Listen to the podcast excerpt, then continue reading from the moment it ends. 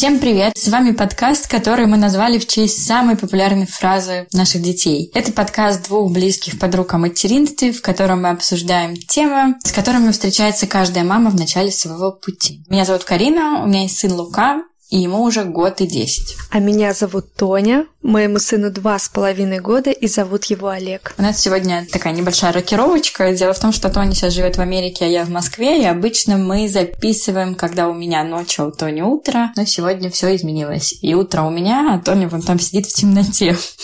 Как прошли твои каникулы?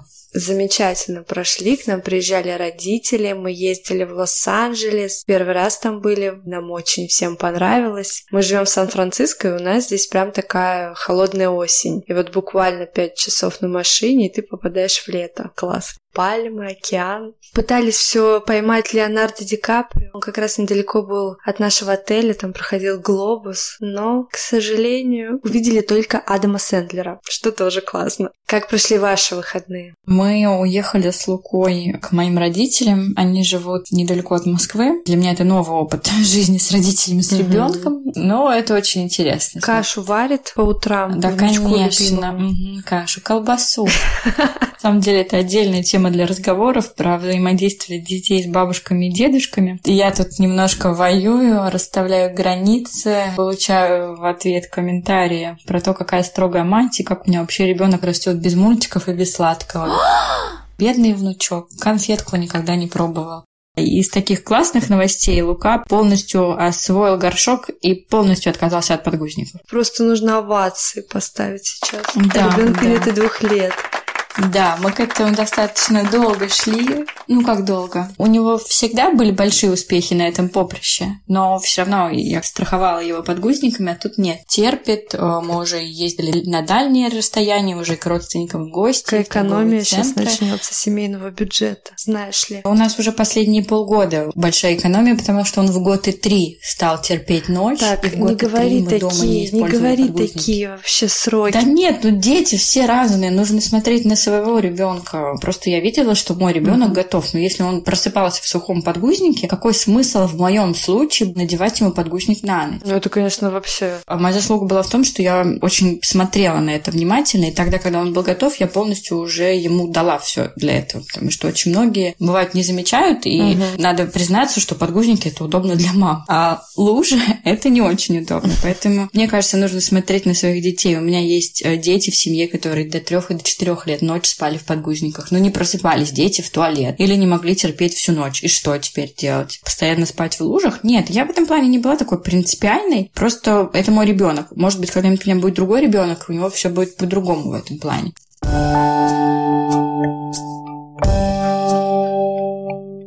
Я тут вспомнила на днях, что перед отъездом в Америку мы с тобой разговаривали на интересную тему, но так и не смогли ее развить. А тема как раз была про страхи. Ну да, видимо, там у нас были люди, которые могли нас как-то Да, отвлечь. например, Лука с Олегом. И было бы здорово нам с тобой ее впервые обсудить сейчас. Удивительно, что есть какие-то темы, которые мы с тобой будем обсуждать впервые. Да, я надеюсь, такие темы еще будут, чтобы наш подкаст мог жить. Поэтому я даже с тобой в WhatsApp стараюсь поменьше теперь голосовыми Ах, переписывать. Вот Знаешь ли, я подкапливаю, подкапливаю контент.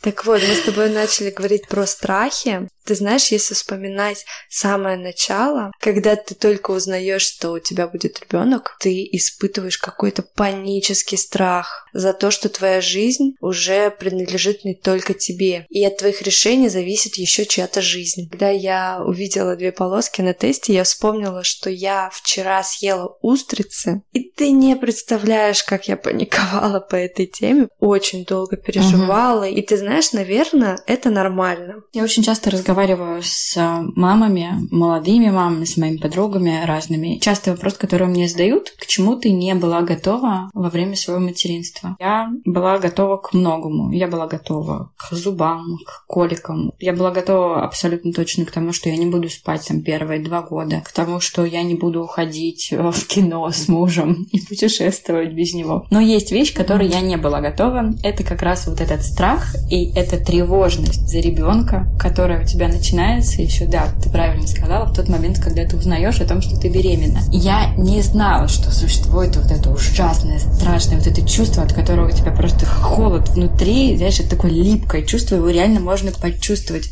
Я никогда в жизни не испытывала ничего подобного. И mm-hmm. первый раз, так же, как и ты, я это испытала, когда я узнала, что я была беременна. У меня тогда земля ушла из-под ног, и я впервые испытала страх за другого человека, которого тогда еще не было. Это маленькая была клеточка. Я не знала, кто он, каким он будет. Я даже тогда еще не успела посчитать, когда он появится, что он там в марте будет, да. Это было очень страшно, этот холод внутри. И на протяжении первого года я очень-очень часто испытывала это чувство, и сейчас уже полегче. Во-первых, наверное, гормоны успокоились. Вообще женщины, они, в принципе, по природе своей, они тревожнее, чем мужчины. А после родов происходит нормализация половых гормонов, что дает нам дополнительные страхи. И нужно понимать, что еще помимо гормонов, почему женщина такая тревожная. Это была серьезная нагрузка на организм в виде родов. В любом случае, какими бы роды не были, даже если они были там легкими и приятными, для организма это была офигеть какая трудная работа. И опять же, недосыпы, на тебя сваливается нереальный груз ответственности. Mm-hmm. Естественно, ты будешь тревожная по любому поводу. Я боялась, когда он кашлял. Я боялась, когда он чихал ни с того ни с сего. Я помню, он первый раз чихнул. Я такая, нифига себе, как ты умеешь. Я помню, что ко мне пришел врач после родов и сказал, чтобы я обязательно следила, чтобы ребеночек не спал на спине. И вот первую ночь после роддома я просыпалась угу. и переворачивала голову мужу. И почему сказал, что это теперь касается всех. А еще я очень часто искала ребенка в ногах. Это просто какая-то вообще жесть. Я просыпалась, скакивала с кровати, и я не находила рядом своего ребенка, потому что я забывала, что он лежит в кроватке, мне казалось, он уже спит с нами. Сначала я искала его в ногах, а потом я открывала комод и искала в комоде. Я причем была в сознании, то есть не то, чтобы я спала или в каком-то смятении, я была в сознании. Конечно, муж очень долго потом смеялся над этой историей, когда я искала в носках нашего Мужья очень классные, им смешно. Да, У тебя да, там, да. наверное, весь мир в этот момент перевернулся, потому что у меня тоже было как-то подобное. И самое страшное, что ты в этот момент испытываешь, ну то есть это реально земля из-под ног уходит.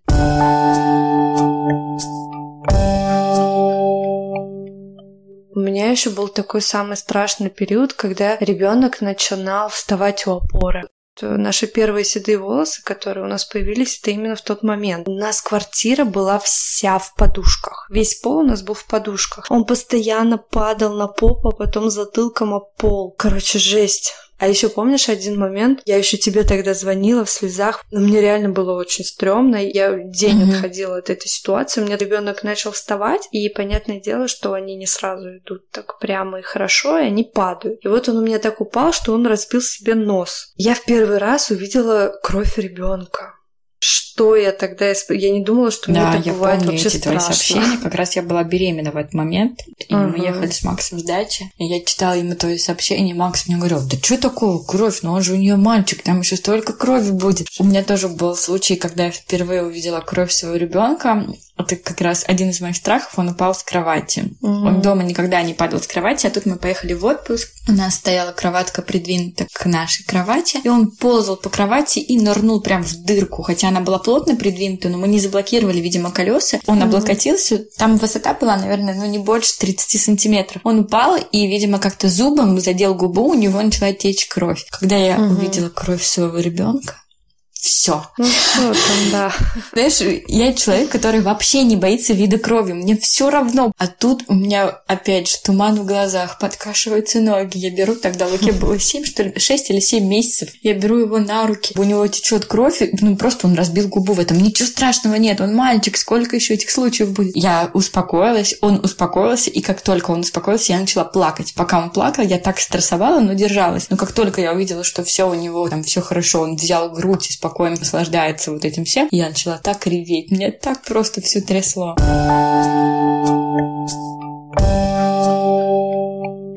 Ты помнишь, когда ребенок начал кушать кусочками? Угу. Вот это вот паника, когда он начинал глотать. У меня не было паники, потому что на 38-й неделе я проходила курсы первой медицинской помощи и тренировалась на тренажерах про то, как оказывать первую помощь ребенку, если он подавился. Я тебе могу сказать, у меня был такой страх еще до родов в беременности. Я этого очень боялась. Угу. У меня было очень много страхов в беременности. Я поэтому специально пошла на курсы первой помощи младенцам. И там на тренажерах нам рассказывали очень очень много разных случаев, и как ребенок подавился, и когда ребенка бьет током, и когда он теряет сознание, и как проверить, если он теряет сознание. Даже массаж сердца учили делать. И я сразу сказала тренеру, что я боюсь момента, когда ребенок подавится. Угу. И мы с ним отрабатывали это несколько раз. У меня эти движения дошли до автоматизма. И как только Лука начал есть прикорм, видимо, я настолько была в себе сама уверена, он ни разу не давился у меня. Он 7 месяцев начал есть кусочки, пюре практически у меня не ел. Да, у тебя есть какой-то страх, нужно его проработать. В первую очередь тебе нужно узнать информацию на тему этого страха, и в конце концов в голове тебе нужно проиграть сценарий, а что будет, если такое случится. Как только ты проработаешь это, у тебя этого страха уже не будет. Это очень полезный прием, не только на тему детей, но вот у меня такое часто бывает, как только у меня какая-то новая фобия появляется,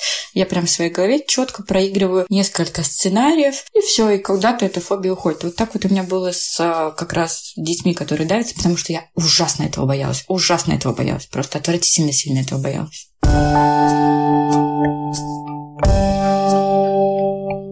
Вспомнила случай, как однажды прочитала утренние новости Венской газеты про случаи, когда собаки нападают на детей в парке. В этот же день мы пошли гулять и увидели собаку, угу. которая бежала на нас. Конечно, в этот же момент я схватила палку, и надо было просто угу. увидеть глаза хозяина, когда он увидел меня с палкой и с ребенком под мышкой. Сначала мне сочувствовал, потому что он тоже прочитал венские новости утренние. В общем, я теперь боюсь еще собак. Еще я хотела с тобой обсудить вопрос воображения. Были ли у тебя такие страхи, которые, ну, казалось бы, обычные ситуации у всех происходят, но ты в своей голове себе такое рисовала, что фобия какая-то появлялась? А, например, я как-то смотрела инстаграм одного блогера, и она писала, я там оставила своего ребенка спящим в кроватке, а сама она гуляет с собакой. То есть у нее там ребенок на 12 этаже спит в кроватке до года, а она гуляла в этот момент с собакой. Я в этот момент думаю, а если пожар? А если пьяный сосед позвонит в дверь и разбудит ребенка? И ребенок проснется один, будет орать. Даже если ты уходишь с видео няней, или как недавно там одна наша общая mm-hmm. знакомая, она беременна вторым ребенком, выложила, что она оставила старшую дочку, которая ровесница твоего сына, спать на дневной сон, оставили видео няню, а сами поехали в женскую консультацию быстро там результаты mm-hmm. анализов забрать. Там ехать пять минут. Я настолько, видимо, какой-то контрол-фрик. Я не могу оставить своего ребенка одного в квартире. Ты все правильно говоришь, это вообще это трэш. Так нельзя Нет, а делать. а самое страшное в моей голове пожар. Если был бы пожар, ее бы никто не пустил на 13 этаж. Mm-hmm. Лифты не работают. Когда пожар, лифты перестают работать практически сразу. Я не знаю, почему я о каких-то таких моментах думаю, а некоторые об этом не думают. И вот я думаю, это может мое воображение какое-то. То есть я, в принципе, не могу своего ребенка оставить одного и куда-то выйти, потому что я понимаю, что он еще маленький. Конкретно в Нидерландах нельзя оставлять одного ребенка до 12 лет. Это реальный уголовный срок, даже не условный. Уголовная статья есть. И в тот момент я думаю, почему они об этом не думают? Очень часто во времена наших родителей я тоже знаю, что детей оставляли, шли куда-то в соседнюю палатку за молоком. А я вот думаю, а сосед позвонит в дверь, если ребенок проснется, он там дома один. Я просто знаю моего ребенка, я слышу, когда он просыпается, мам, мама, мам. И потом, если меня нет, он начинает уже хныкать. Ему страшно, mm-hmm. что как так он проснулся, а мамы нет. Ну, я не понимаю, может, это мы с тобой какие-то тревожные? Да, конечно. Я один раз видела коляску возле магазина со спящим ребенком. Я бы так не смогла.